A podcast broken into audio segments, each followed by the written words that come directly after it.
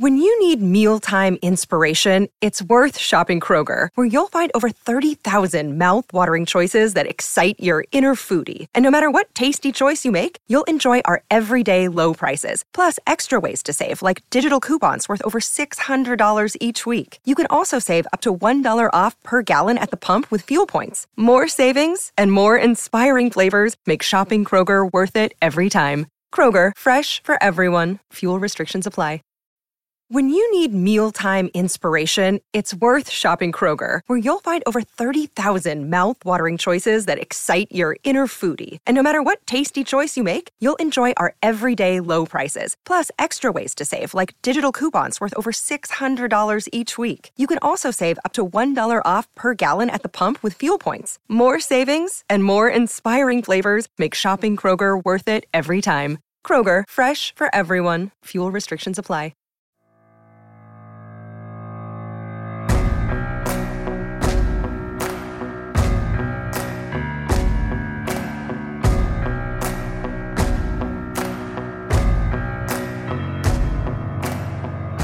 Up, everybody? Welcome to Stacking the Box College Football Edition. This is not just any old Stacking the Box College Football Edition. This is championship level Stacking the Box College Football Edition. It is championship week. We have 10 conference championship games upon us. We have a college football playoff picture that is like slightly bet more clear than it was last week, but still not all the way there. We got a few more things to determine before we figure out our final four for the college football playoff. And to do all that, I'm joined today by the great Cody Williams. Cody, how's it going, man? It's going good. Uh, I just right before we went live, uh, I just saw a news item that Nebraska wide receiver Ty Hahn is leaving the program so he can go farm, and uh, that's kind of the vibes I'm bringing into conference championship weekend. After this week, I'm just going to go farm another Nebraska loss to Iowa in heartbreaking fashion. Actually sent the receiver into the into the portal to go farming. So uh, that is how it goes. Obviously, Nebraska loses to Iowa in another heartbreaking Nebraska Cornhusker way. But a lot to get to today. Uh, we're going to go through a handful of college football or conference championship games, but I do want to start with the college football playoff before we get to any of the information and any of the news and any of the picks. Let's start with our good friends over at Sleeper. Sleeper is partnering with us to give new users a first deposit match up to $100. Make sure to use the code FANSIDED2, that's the number two, so FANSIDED2, when signing up to receive your deposit match, again, up to $100. Please remember to always game responsibly. If you're watching on YouTube, you can scan the QR code in the top left corner, or you can check the podcast description below for more to see if you qualify. Cody. Mm had a lot go down last week. And of course, we had Michigan outlast Ohio State in the game, make it yep. three straight over the Buckeyes, all but effectively lock themselves into the college football playoff unless there's a monumental upset against Iowa this weekend. We had Oregon take care of business. We had Texas take care of business. We had Alabama take the scenic route, but they took care of business. Washington was in the same boat as them they made it uh, a little bit more difficult than it had to be, but they win and advance. So it sets up a college football playoff scenario where we still have was it eight teams that I think could conceivably still get in? Maybe yeah. seven, because I, I guess we could still say Ohio State has a shot. I don't see it really happening, but we'll say eight teams have a shot to get in. We got Georgia, Michigan, Washington, Oregon, Florida State, Texas, Alabama, and then I guess Ohio State will be the eighth. So, Cody, yeah. before we get into any of the games, where do you stand right now? Obviously, we had the rankings come out, but I think we could just go ahead to what is this going to be next week? Where do you stand right now with the college football playoff picture? It's really tough to know where to stand because it's the irony is it's the last year of the four team playoff and it's the most drama we've ever had for these four teams, which is why like kind of it's that drama is going to be going away a little bit if this is a 12 team playoff. Like we wouldn't have questions about these. It'd be like, oh, do we, you know, are Oklahoma and LSU going to get in would be the question we were talking about. Not, well, can Texas, Alabama, Oregon, Ohio State somehow sneak into the top four even though they're not in there? And so I think when I come down to it, I think the college football playoff. I my biggest question is if Georgia can lose to Alabama and still get in at number one because we've never seen this is kind of an unprecedented situation because we've never had this many contenders, but we've also seen the, ne- the never seen the number one team in the penultimate rankings not make the playoff field, no matter what happens at conference championship weekend. I think this year's a little unique, and I mm-hmm. honestly think that if Georgia loses, what let's say it this way: if chalk holds elsewhere, that means mm. Oregon wins, Florida State wins, Michigan wins, and Texas wins. Yeah. And then Alabama wins. Right. I think Georgia's out. I, I don't I know it sucks and I know it's going to be really tough to say like sorry you guys are the two-time defending national champions and you guys have dominated all year.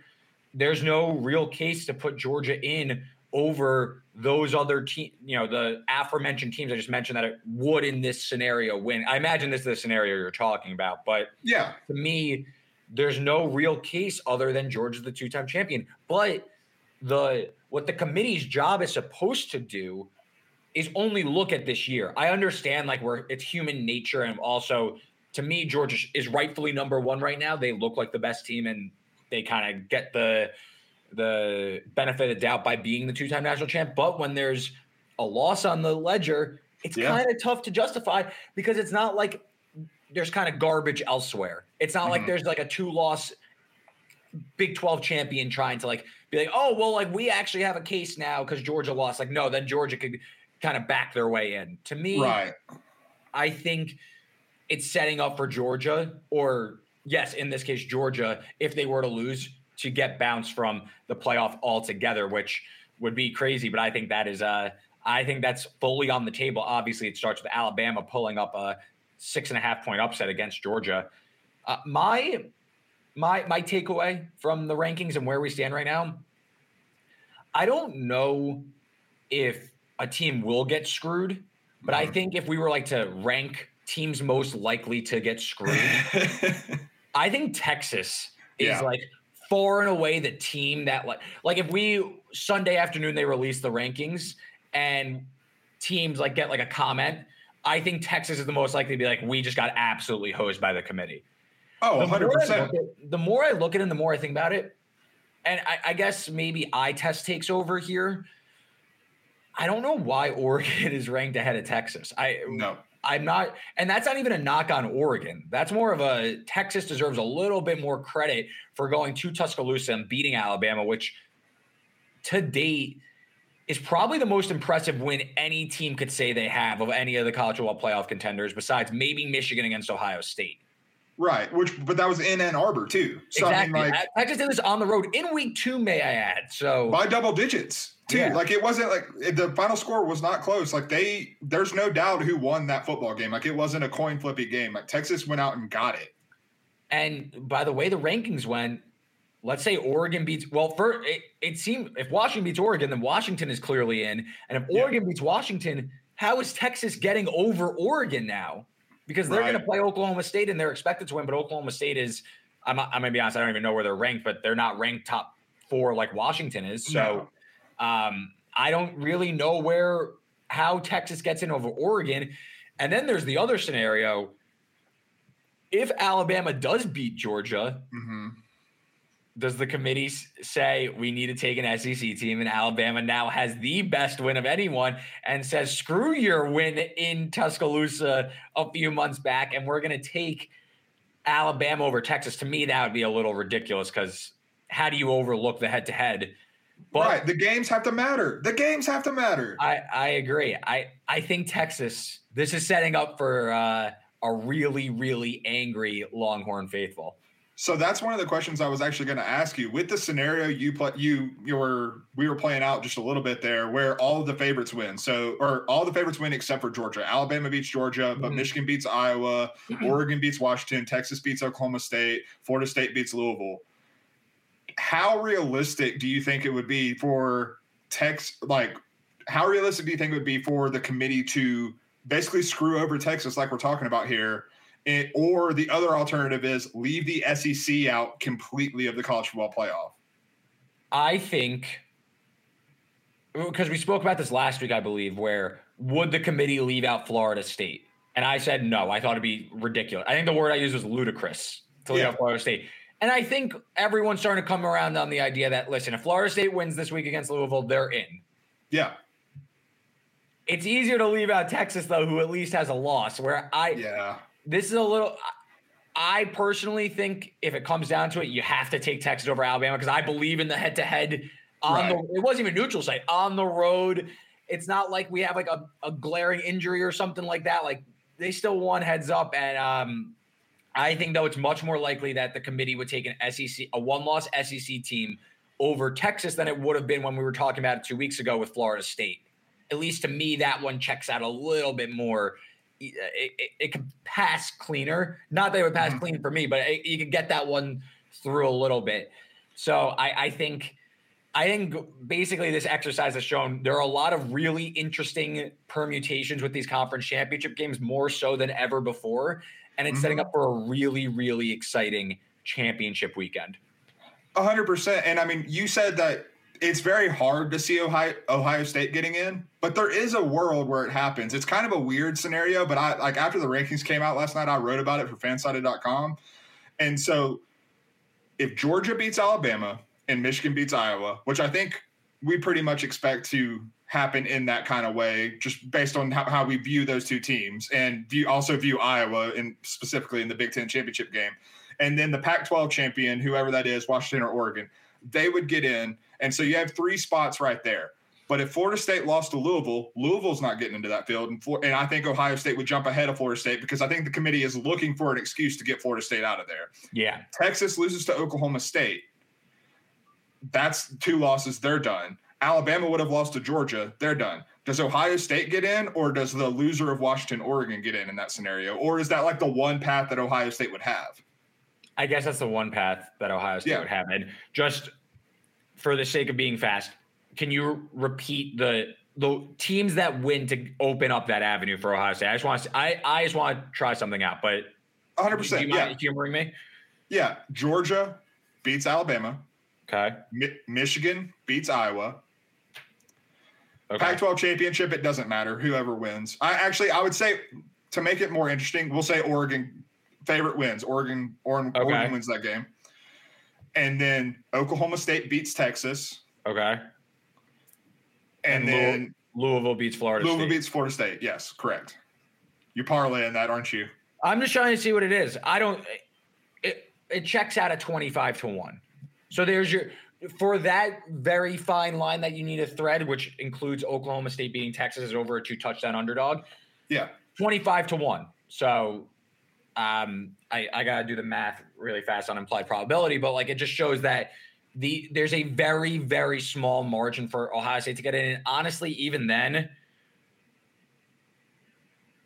I still wonder if they take one loss Washington. No, they'd probably take Ohio State. What am I talking about? They'd probably take Ohio State.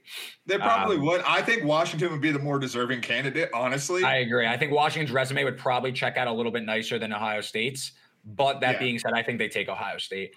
However, if Washington beat Oregon, that would make Oregon a two loss team, and that would actually open up more avenues for Ohio State to get in. But I mean, that makes it less likely because Washington's a huge underdog in this game, yeah. almost double digits. So, like, it's one of those things where, like you're saying, the margins for Ohio State to get in are very narrow. But I mean, it's not like there are some times where people are trying to make a case and there's just not a case to be made. There is a world where this happens.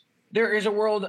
I just think that there's again, we just laid out a 25 to 1 scenario. So it is yeah. on the table. This also, again, it it doesn't feel like that's gonna like, I'm not even just saying that because of the odds, but like it doesn't feel like this Ohio State has like the juice behind it. Like last year, even with Alabama, when they didn't mm. make the SEC championship game, like there was still a little bit of juice behind that. Like I don't know if like we're getting Ryan Day going on like college game day on Saturday saying like, well, oh, if you, if you power, like if you if you played this one in Vegas, like we'd be favored by two touchdowns over Chiefs. Like I don't think that like I don't think that spiel no. is all going down this weekend. I think it's over for Ohio State. it's it's done. I think uh, realistically, you're 100 percent correct because I mean, like you go to Ryan Day making a pitch, like he knows Kyle McCord is his quarterback, exactly. whereas Alabama, like you're looking at Bryce Young and Will Anderson, two of the most dominant players in college football. Like there was a case to be made, but like Ohio State, for all of its good parts and good aspects, like they are not, they are a lesser version of what we've seen from Ohio State teams, specifically last year, where you know, they lost to Michigan and still made it into the college football playoff. They are a lesser version than they were a year ago. There, there's too many other teams in the way for uh, the shine to be on Ohio State, where mm-hmm. not first of all, this means nothing, but in terms of like the lead up to that Final Four being announced, there won't be enough like juice behind Ohio State. Like, well, like maybe as the day progresses, because obviously, like in the scenario, Oklahoma State, te- uh, Texas, they play at noon. If Oklahoma yeah. State pulls it upset, then all of a sudden everyone's going to start running to their computer saying, "Okay, well now we have A, B, and C on the line here as like the day progresses." So maybe that's how this all opens up.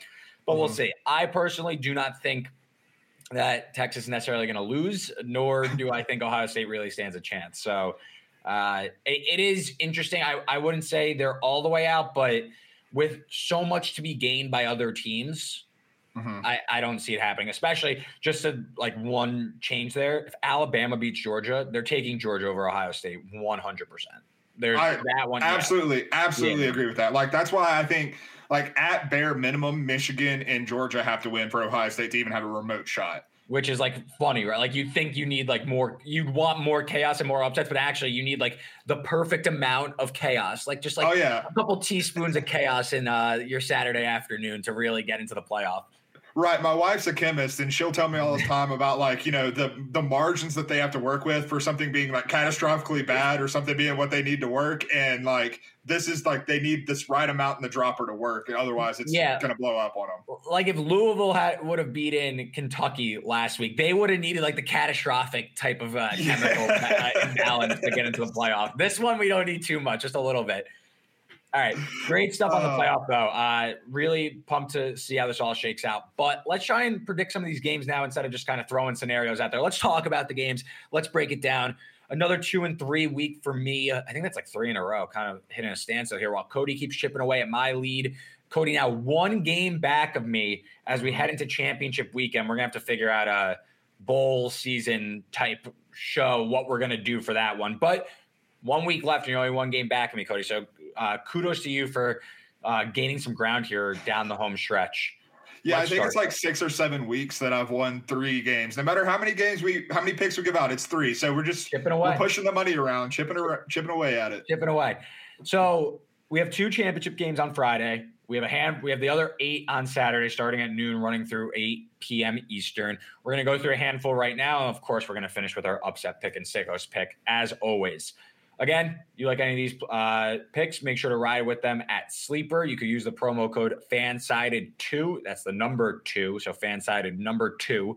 Uh, and you get a $100 deposit match when you sign up. Check the podcast description to see if you qualify. Let's start though Friday night, Pac 12 championship, the rematch from the mid October showdown between Oregon and Washington. We kind of laid out in the beginning. For all intents and purposes, this is for a college football playoff berth. Mm-hmm. Washington obviously definitely winning in. Oregon, Washington, Oregon side, we are pretty confident if they win, they are in. Uh, I think odds makers are pretty confident that's going to happen. They now have Oregon out to a nine and a half point favorite, which I think I'm not alone in this one. As sports betting becomes more prevalent and uh, people start to tune into college football more as the season winds down, I think I have like seven texts from different people saying, Can you believe that Oregon is a nine and a half point favorite against Washington? Like, how is that happening? Washington's number three. Like, there's no way. This is not about rankings. This is about yeah. how teams stack up against one another. So, Cody, how do you see this one? Oregon, Washington, like I said, nine and a half point spread. Yeah, I I think that's just a few too many points for me, man. I'm on Washington plus nine and a half on this one. And I know your love for Oregon, so even before I saw your pick, I thought you might disagree with this one. But when you look at this season for Oregon, it seems like people are looking at that Washington game as an outlier on the road.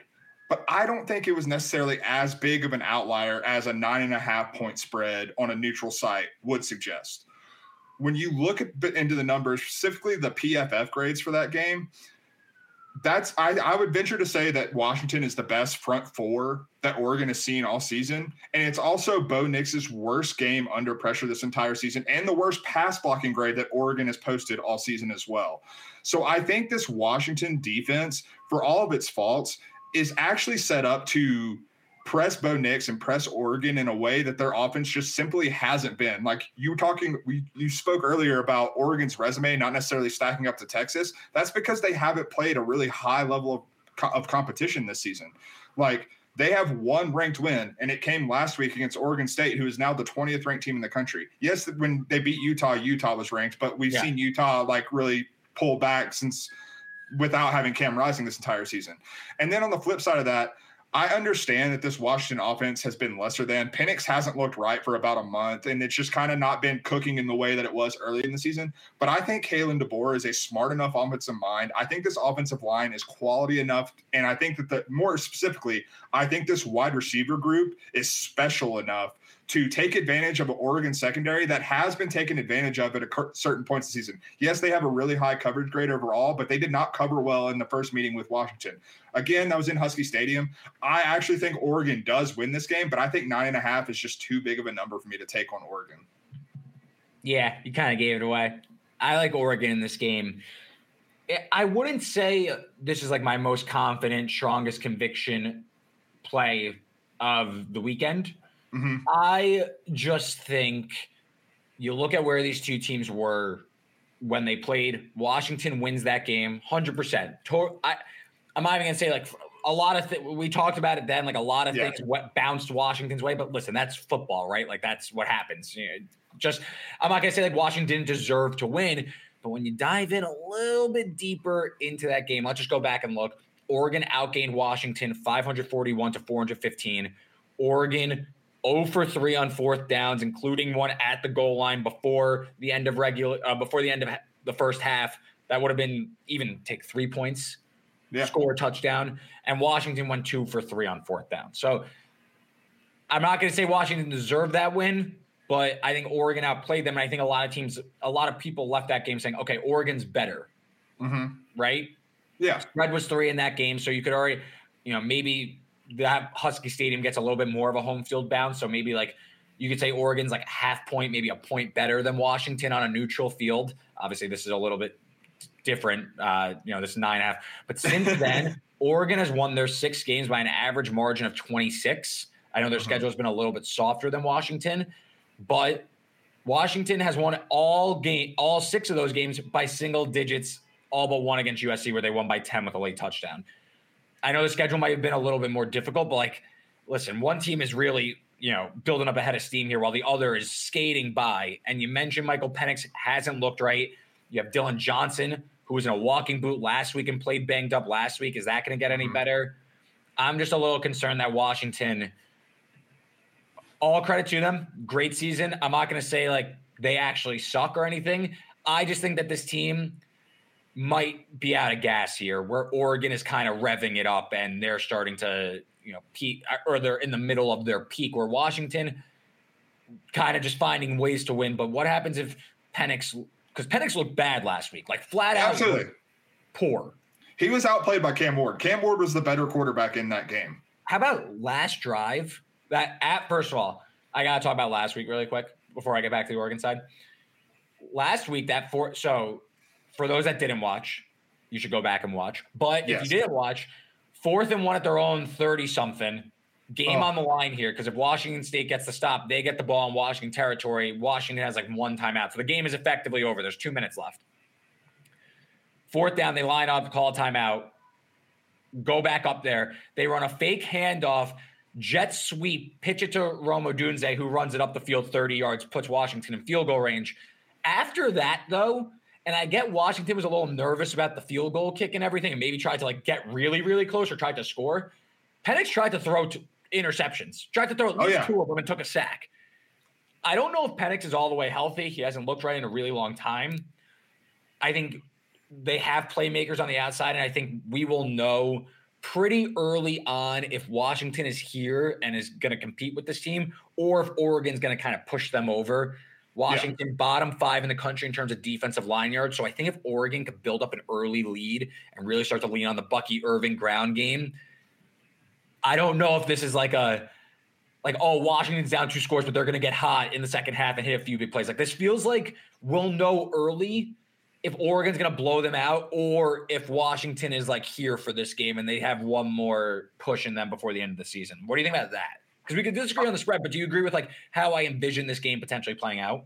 One hundred percent. I think we'll know by halftime who's winning. Like between this head to head between us two, since we're on opposite sides. Like I think we'll know by halftime where the game starts going.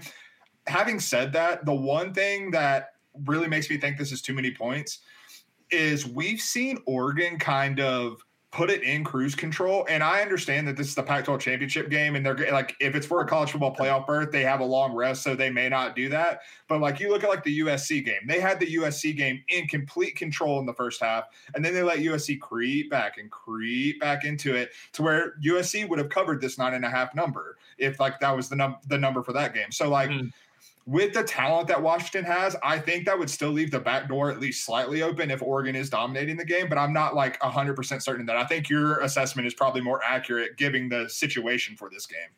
100%. again, it's not like my, I'm not like all in Oregon beatdown.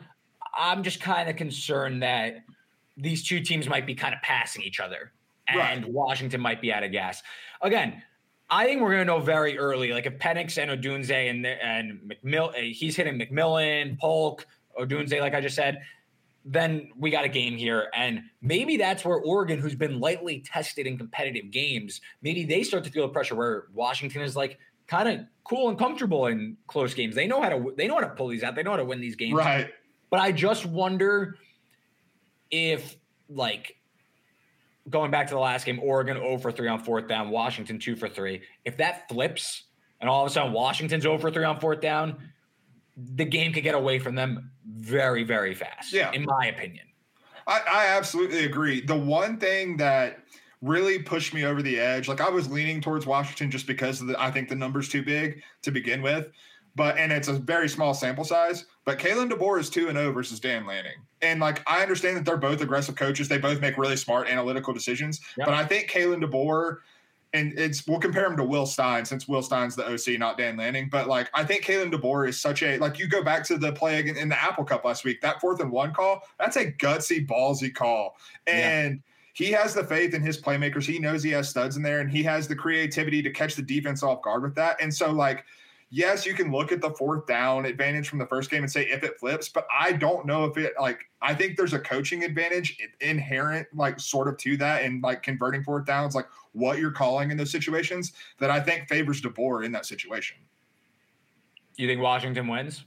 No, I do okay. not. I think they cover the nine and a half, but I do not. I think Oregon still wins. I think it's probably a four to seven point game more than a 10 point game. All right, that's fine. When you need mealtime inspiration, it's worth shopping Kroger, where you'll find over 30,000 mouthwatering choices that excite your inner foodie. And no matter what tasty choice you make, you'll enjoy our everyday low prices, plus extra ways to save, like digital coupons worth over $600 each week. You can also save up to $1 off per gallon at the pump with fuel points. More savings and more inspiring flavors make shopping Kroger worth it every time. Kroger, fresh for everyone. Fuel restrictions apply. When you need mealtime inspiration, it's worth shopping Kroger, where you'll find over 30,000 mouthwatering choices that excite your inner foodie. And no matter what tasty choice you make, you'll enjoy our everyday low prices, plus extra ways to save, like digital coupons worth over $600 each week. You can also save up to $1 off per gallon at the pump with fuel points. More savings and more inspiring flavors make shopping Kroger worth it every time. Kroger, fresh for everyone. Fuel restrictions apply. Let's move on. First game on the docket on Saturday in Jerry World, Big 12 Championship, Texas, Oklahoma State.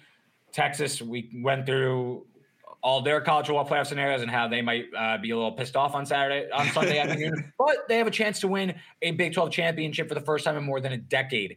They are massive favorites against Oklahoma State. They've been taking money all week since opening as 14 point favorites. Now you can still find 14 and a halfs out there, but this thing is trickling up and up and up. So, Cody, are you on the side of the market knows here that Texas is going to steamroll Oklahoma State, or are you on the side that Oklahoma State team that's been on a, a heater for pretty much all of Big 12 play?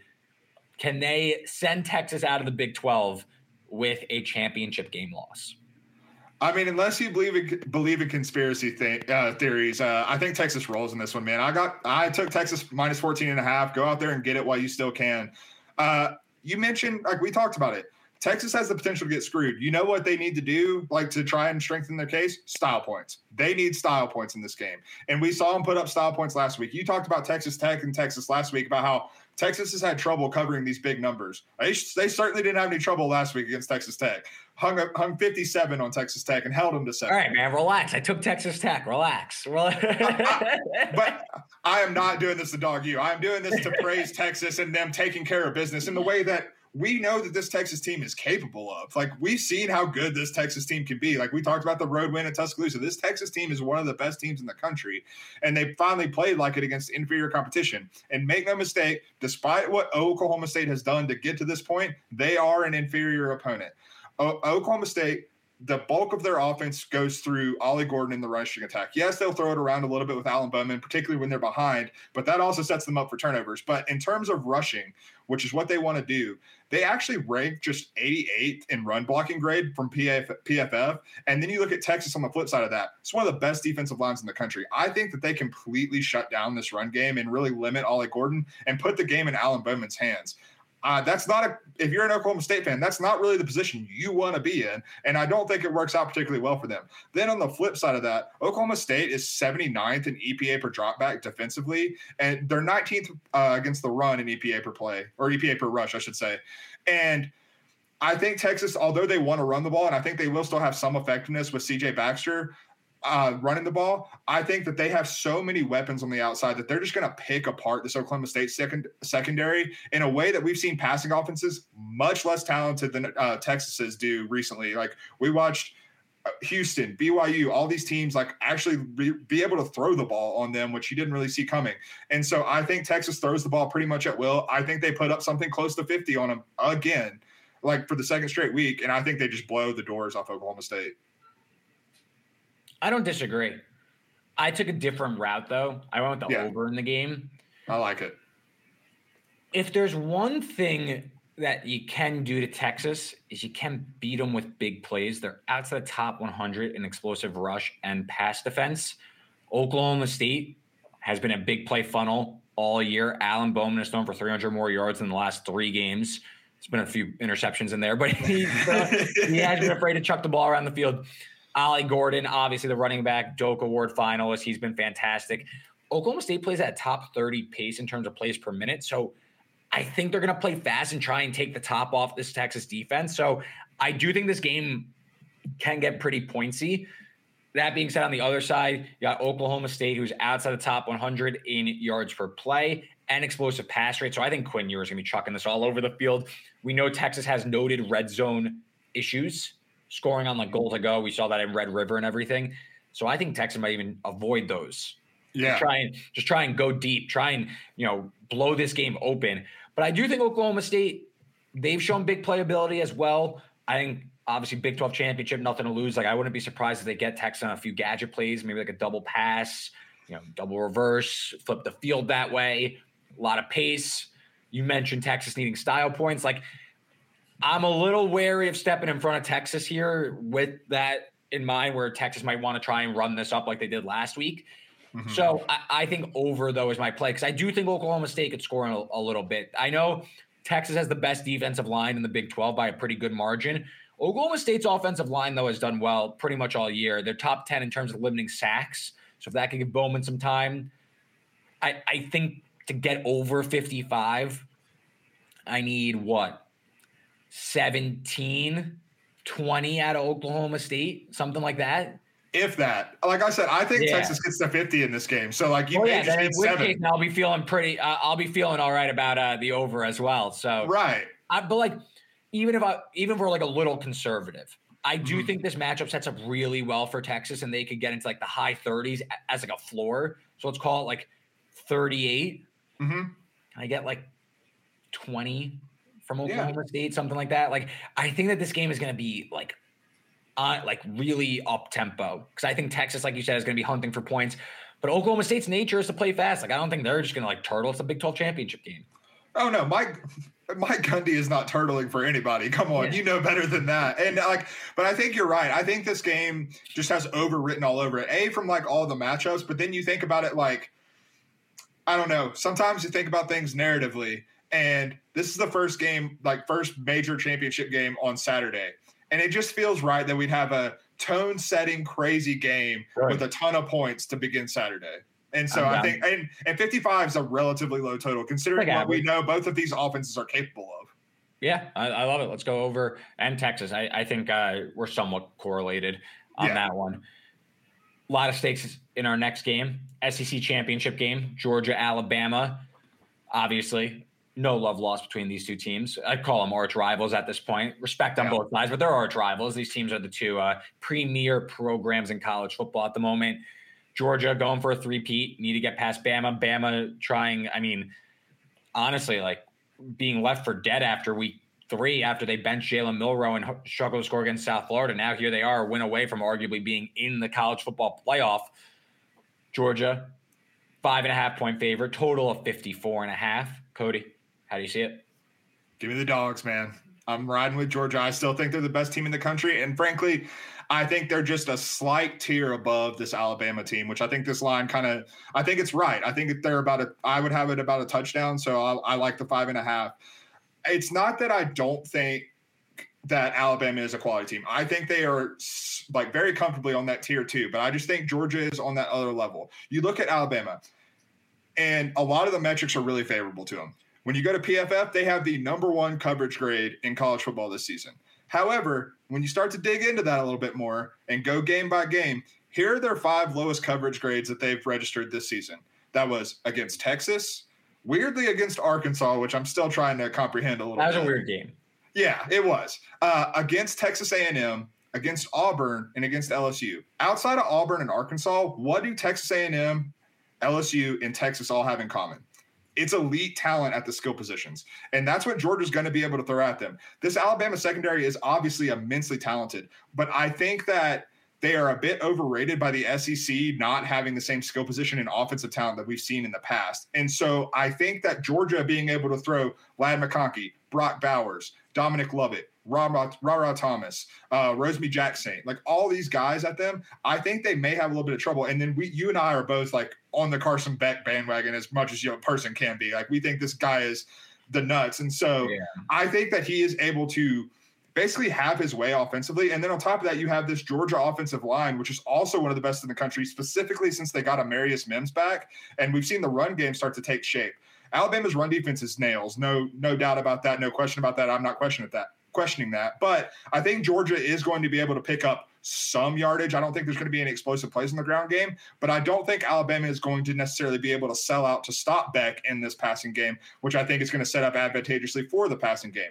Then on the flip side of that, as good as Jalen Milroe has progressed throughout the season, I still worry on a down to down drive to drive basis how consistently this offense is, this offense is, especially because the one area where you can attack Georgia the best is on the ground game. In the ground game, and we have not seen Alabama consistently against a quality defense, specifically a defense with the level of athlete that Georgia has, be able to run the ball consistently in those situations. So I think it's going to be a lot on Milroe against one of the best secondaries he's faced the entire season. And so I just think Georgia is the rightful favorite, and I think they take care of business. Yeah, I, no gripes from me. I, I think Georgia's going to win this one too. I I want to make the case for chaos and everything, and Alabama winning. I don't personally see it. Like I don't think it'd be the craziest upset ever. I just no. I don't think it's likely. Yeah. Uh, big shout out, by the way, to Chicken Bone News in the chat. Just subscribed with three football emojis. Sweet. Welcome. Love welcome, to see it. Welcome, CBN, uh, to Stacking the Box College Football Edition. I, I agree, though. I, I do struggle to see Alabama keeping up with Georgia, who is so goddamn efficient. They're just so efficient. They're not they mix in the ability to stay ahead of the sticks and stay on schedule with their ability to move the ball down the field. Mm-hmm. They Ladd McConkey and Brock Bowers should be full go in this one. Georgia's been sitting guys left and right. Really, they know they play basically like a you know three important games a year, and this is one of them. Yep. This is full systems go. And I don't need to, you know, wax poetic any longer about Carson Beck and what this Georgia offense has been doing, but yeah, they've been lights out. They've been that like for what Alabama lacks in like their consistency, Georgia makes up for it. They are that they are that good. They are consistently on schedule. They're number three in six in success rate this season. They're also number three in EPA per play. Bama, you know, it's funny the the turn I've made this entire season because I originally was concerned that Jalen Milroe couldn't hit those big plays and those deep shots. He has all year. He's been fantastic at it. So I do think that Alabama is going to be able to put up some points here. I think they're going to be able to hit a few. I mm-hmm. respect mm-hmm. Georgia's secondary, but you know, you dig in a little bit deeper. This Georgia defense is obviously unreal. I'm not saying they're overrated or bad, but compared to what we're become accustomed to the past two national championship teams, this team is slightly worse. Oh yeah, I like the over in this game. Mm. I do think George is going to get into the 30s. I think Alabama though is going to be able to put up some points on offense. You also have with these with this many home run threats in a game of this magnitude, and I honestly think Tommy Rees has been calling a really strong offense. I just there's bound to be points on this type of fast track at uh where is it? It's uh at the Mercedes Benz Stadium. Yeah. Yeah. So I think Alabama's gonna be able to scheme up a few deep shots. I know Jase McClellan's banged up, but they have running backs there. Uh, Milroe, obviously, as a rusher, I think could really make some plays. And Jermaine Burton against his former team has really come on as a deep play threat. Isaiah Bonds has come on. I just think you look at these two teams, I think we're bound to get some points here between these two. I do think Georgia's going to score often. I think Alabama ultimately loses this game with their inability to stay on schedule like Georgia can. Mm-hmm. But I do think they're still going to score. I don't think like we're, we're oh, setting up like a stranglehold. I just no. think that Alabama, I think Alabama has padded their resume against some really crappy defenses. Mm-hmm. And while I don't think Georgia's defense is the the elite, unstoppable unit that we've come that we've become accustomed to, I do think you could score on them. We have seen a lot of teams with a lot less explosive weapons get points on the board against yeah. Georgia. No, I absolutely agree. And like your on schedule point is basically why I'm on the Georgia side of this because I think that Georgia is going to almost score at will just because, and that's not even a slight to Alabama. That is all the credit in the world to Georgia, Mike Bobo, Carson Beck, and this offense. But Alabama is going to put up points in this game. They are absolutely going to. I just don't think it's going to be as consistently as Georgia.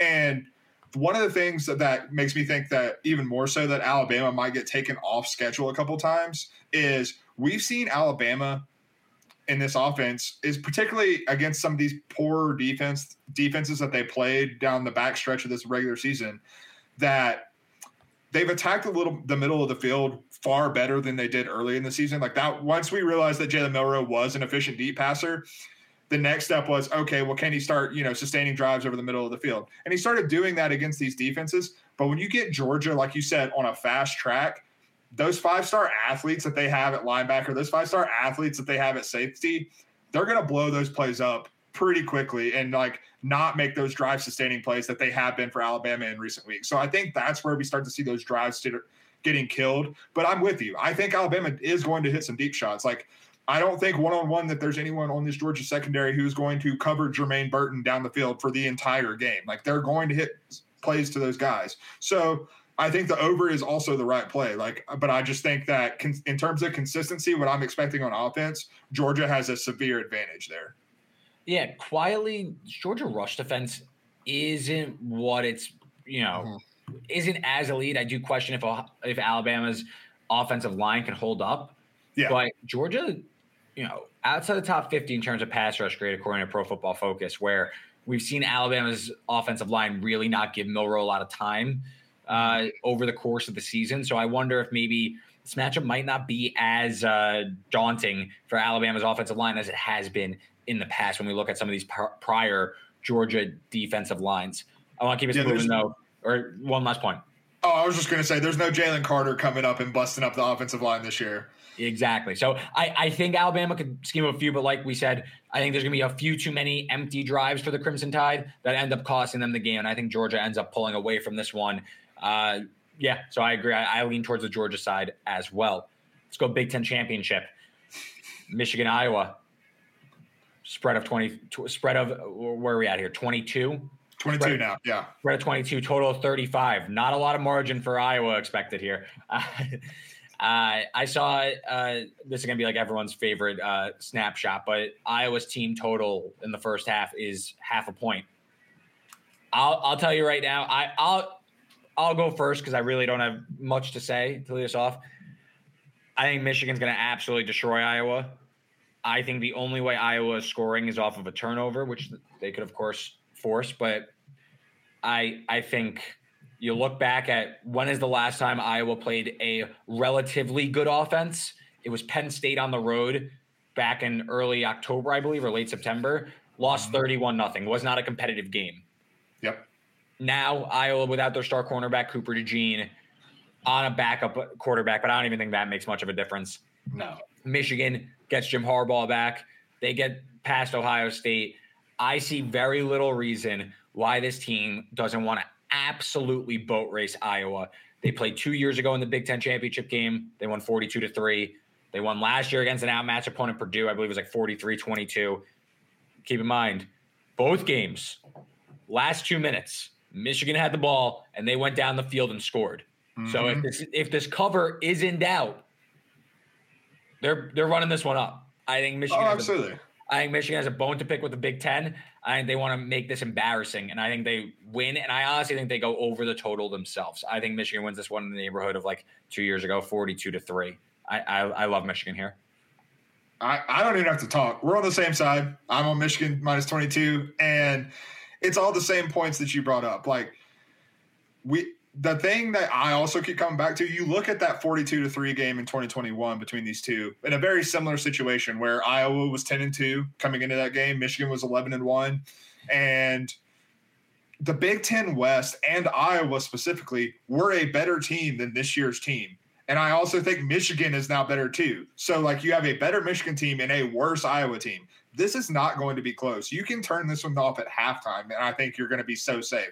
I do not see the big one of the biggest factors in this game, I think, is Iowa's offensive line is not nearly on the level that we've seen it in years past. Like when this Iowa offense was at least like mildly functional, if not unexciting, when it was mildly functional, they had a lot of offensive line talent. It's not bad now, but it is very average. And you're going up against maybe the best defensive front in the country in Michigan. They are going to blow up everything Deacon Hill and this Iowa offense want to do. And I just like you said that they could score on a turnover. I don't see a turnover happening because I don't think Michigan has to do anything but run the ball the entire game and they can still put up 30 something. I also think something to keep in mind Michigan is top 10 in terms of yards per pass attempt. So when they are getting vertical, or they are looking to the air, it's downfield and they can flip mm-hmm. the field pretty quickly on this Iowa defense. Let's say Michigan's drive stalls out at like their own 40. They're inside a dome. They have an unbelievable punter. They're top 10 in terms of special teams grade. They're going to pin Iowa back. What's going to happen after that is likely a three and out, giving Michigan a short field, a safety, or a turnover. Yep. I just, it's a matter of time before the dam breaks and Michigan starts running it up. And I don't think this is going to be like Penn State or Ohio State where they're trying to go super conservative and they're trying to just like end the game and get to next week. It's the Big Ten championship game. I think they want to put up a number here, and I, I just I, I don't really see much avenue for Iowa getting again. Maybe they force a few turnovers and that's how they get short field and score. But I think Michigan, like, has all the reason to just run this up here, getting their coach back and like they're all motivated. I think they could do this, and I think that there's a reason too. Iowa dead last in terms of success rate. They can't. Mm-hmm. They they don't do anything well on offense. And no. something I also want to bring up: since they lost DeJean, they played Illinois and they played Nebraska. I'm not going to say that those are two world beaters, and I'm not going to say that they let up a bunch of points and the defense fell off a cliff. Uh, 13 to Illinois and 10 to Nebraska. That being said, just something to keep in mind: in that game, on an EPA per dropback standpoint, Illinois Nebraska were like below average, which is better than what they usually are. They were right. slightly below average when compared to 2022 games, according to GameOnPaper.com. So that means that there is an effect to losing their star cornerback, Iowa. Their defense is a little bit more vulnerable, obviously, but I, Illinois, Nebraska just weren't good enough to take advantage of that. You're playing Michigan. You're mm-hmm. playing one of the two best teams in the country, three best teams in the country, if you want to say that. Like, I think McCarthy's gonna have a day out there, and I think Michigan's gonna be like thrilled. He mentioned McCarthy. He was banged up after the Penn State game. He felt fully good for the Ohio State game, and he looked good in my opinion. I think they want to let him loose, let mm-hmm. him cook a little bit. Don't I mean? Uh, Jim Harbaugh is always one talking about the NFL draft. I, mean, I read a mock draft today about um, from the Athletic. McCarthy was like pegged 22nd or something or another. Uh, and in like the little blurb, it was like evaluators would like to see him like put the offense on his back. Like he, mm-hmm. they they like his talent, they like his traits, but they want to see him like really kind of cook a little bit. Which I've been, I thought they would have done, you know, more recently. But it, listen, it worked. Not gonna like complain. Right. I'm not even saying McCarthy played bad or anything, but like they they didn't really, you know, put the ball in his hands. Yeah, so, they didn't need him. Exactly. So, but in a game like this where you could really kind of let him showcase a little bit, I think maybe they look to do that. Just keep something in mind. We know Jim Harbaugh is constantly talking about the draft. Absolutely, and then you know you I, you briefly mentioned this, but you know that Jim Harbaugh specifically wants to make Tony Petitti hand him the Big Ten championship trophy after like a 50 point beatdown, 40, 50 oh, yeah. point that's beatdown. Gonna be, that's going to be like epic. I can't wait. Oh, yeah. It might be my new profile picture if we're being real honest about it. All right, let's move on. ACC championship game, Florida State Louisville. Florida State escapes uh, the Florida game with a win. Shaky start from Tate Rodemaker, but a win's a win. Louisville, they're very, very, very, very, very, very, very faint college football playoff hopes went out the window with a loss to rival Kentucky. So that's a very interesting dynamic here in the ACC championship game. Cody, how do you see it? I'm taking the under 47 and a half. And okay. Obviously part of that is the Tate Rodemaker, Jordan Travis injury factor. We saw uh, towards the end of that Florida game that Florida State really found its groove offensively, and their groove offensively was not letting Tate Rodemaker do a whole lot and just handing the ball off to Trey Benson behind a pretty good offensive line. Not a bad strategy, but that's also if that's the strategy that they deploy against a a Louisville defense that is far better than Florida and is pretty good in on the general whole. Um, I think that they should have success doing that, but I also think that they're going to have less success than they did like in the second half against Florida, and I think that's going to also obviously bleed clock and limit possessions. On the flip side of that, you look at this Louisville offense and Jeff Brohm, one of the best offensive minds that we have as a head coach in college football, particularly at the Power Five level, I think. Like this Louisville team being in this position, partly due to their schedule, partly due to Jeff Brohm just being a damn good coach. Mm-hmm. And he's going to have stuff dialed up. I'm just not sure that Jack Plummer is A, the guy to do it, or B, the guy to do it in against this Florida State front. Florida State has one of the best pass rushers in the in the in college football. I believe they have the sixth best pass rushing grade according to PFF. Correct. Louisville's offensive line, I think, is 34th in pass blocking grade, if I'm not mistaken. I had it in my notes and I accidentally deleted it, so I'm doing that off of memory. I know your top your top six one was right. I'm not. I can't. I'll I'll fact check you on 34th, but keep going. Anyway, so I just think that you look at Jack Plummer, who I he is just a guy. He is Chip Patterson of CBS Sports calls him Jag Plummer, and that's who he is. He is Jag Plummer, and he just does not elevate this offense when his pressure, when his grading on PFF under pressure is I believe, 22 points worse when, when, under pressure than when he's kept clean. I think he's going to be under pressure constantly in this game. Yes, that may mean Louisville runs the ball. That's still going to bleed more clock. 47 and a half is a low total. I think all the injuries and all of what I'm saying is baked into it. I just don't think we see a whole lot of explosive plays, a whole lot of scoring based on the situations that we have developing. Because I don't see Louisville having the time with Jack Plummer to hit an explosive play in the passing game, even with how suspect we've seen this Florida State defense be at times, specifically in the secondary. So I just think it's a low scoring game, kind of a rock fight. And I think that the fact the line is two and a half, I think that kind of indicates that we're going to see a very rock fighty type of game. Also, thank you, Reed, for letting me know 30th in pass blocking grade. Very close. I was four off. But anyway, yes, under 47 and a half. Point, stand, point stands. Uh, on your point about the pass blocking grade. I, I, I agree. A lot of great points there on the under. I think we're now inside of a field goal, though. I, I kind of like Florida State. I, I think it's close enough where this is not that like they can't win by one or two, but it's kind of close to like, is Florida State going to win or lose? Yeah. I kind of think Florida State's just going to win. I mm-hmm. I think that I think Rodemaker is going to benefit a lot from playing last week on the road against Florida. I'm not going to make a case that he was actually good and his numbers didn't show that he was actually like, yeah, he wasn't good. No, I do think some there's something to be said for getting out there in a hostile environment against your rival, getting your absolute head taken off at one point. But uh, I think there's something to be said for playing in an environment like that and getting some live reps and getting more familiar with the likes of Keon Coleman and Johnny Wilson and working with Trey Benson and game breaking back. I think there's something to be said for that. I think mm-hmm. that it, it, also like he completed less than 50% of his passing. He had 134 yards. He also took a safety.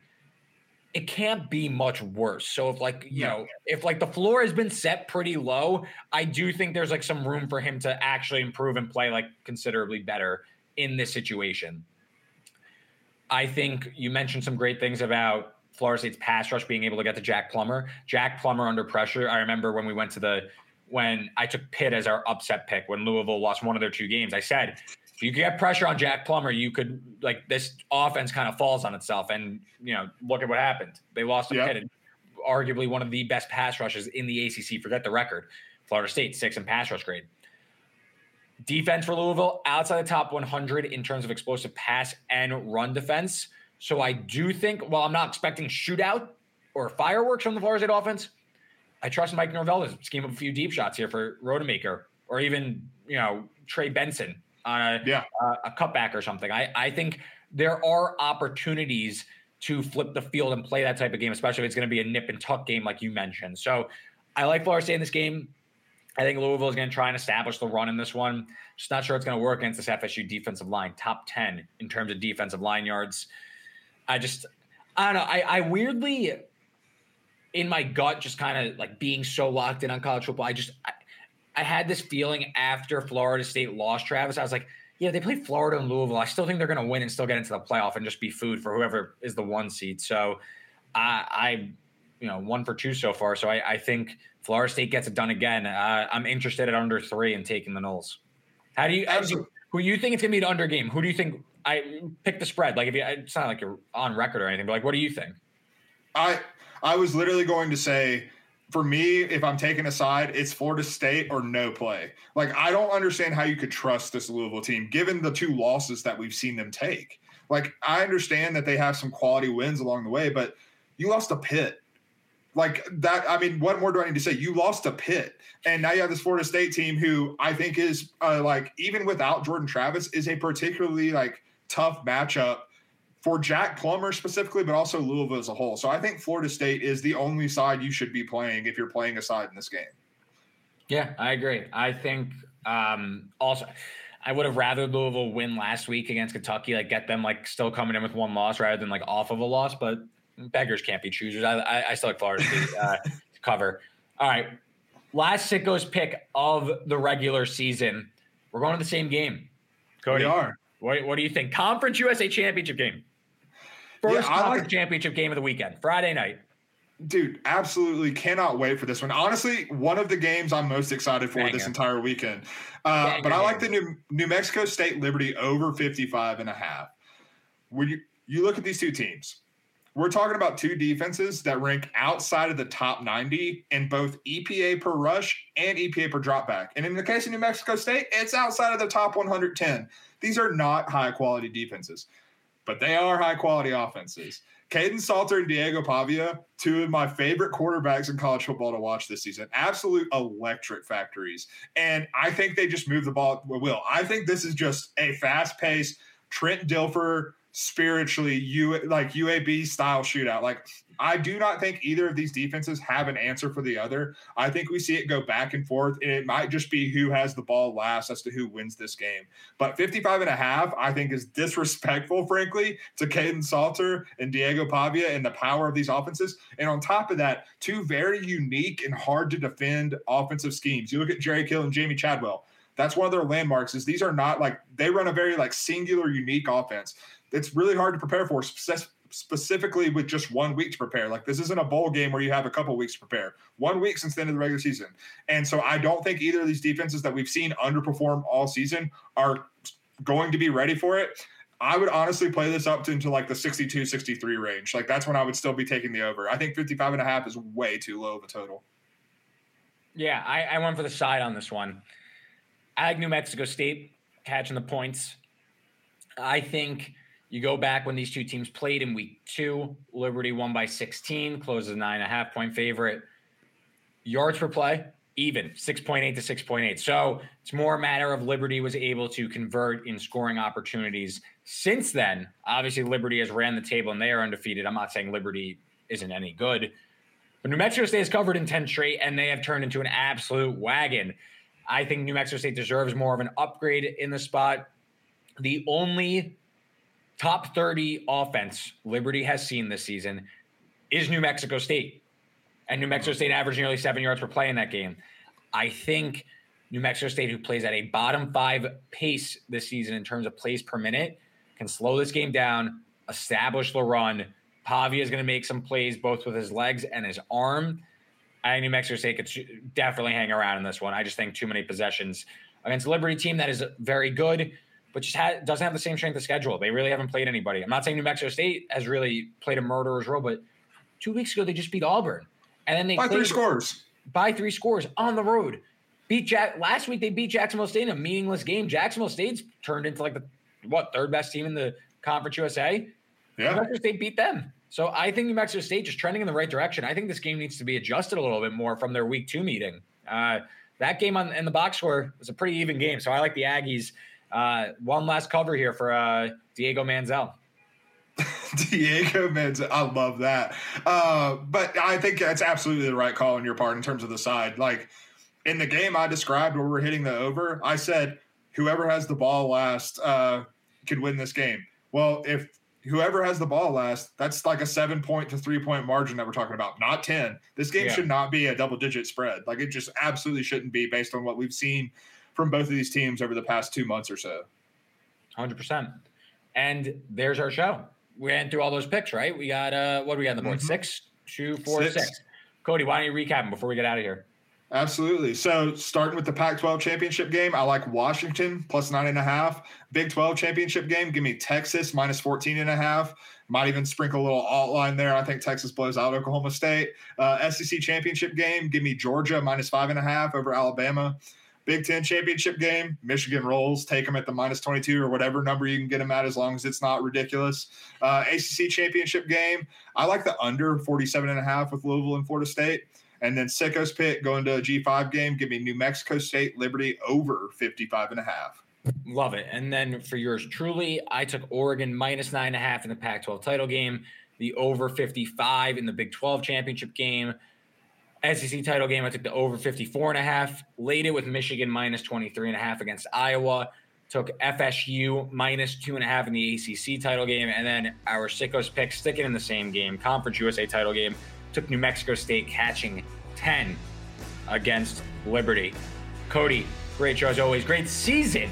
A lot of fun doing this with you weekly. If you enjoyed this show, make sure you're liking, subscribing. Gonna have plenty of bowl coverage for you in the coming weeks. If you want some free bonus bets, deposit match, make sure you're signing up for Sleeper with the promo code in the top left corner if you're watching on YouTube, or the promo code FANSIDED2. That's the number two.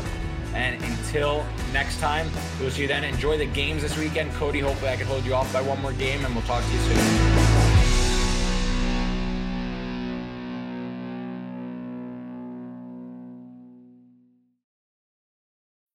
When you need mealtime inspiration, it's worth shopping Kroger, where you'll find over 30,000 mouthwatering choices that excite your inner foodie. And no matter what tasty choice you make, you'll enjoy our everyday low prices, plus extra ways to save, like digital coupons worth over $600 each week. You can also save up to $1 off per gallon at the pump with fuel points. More savings and more inspiring flavors make shopping Kroger worth it every time. Kroger, fresh for everyone. Fuel restrictions apply.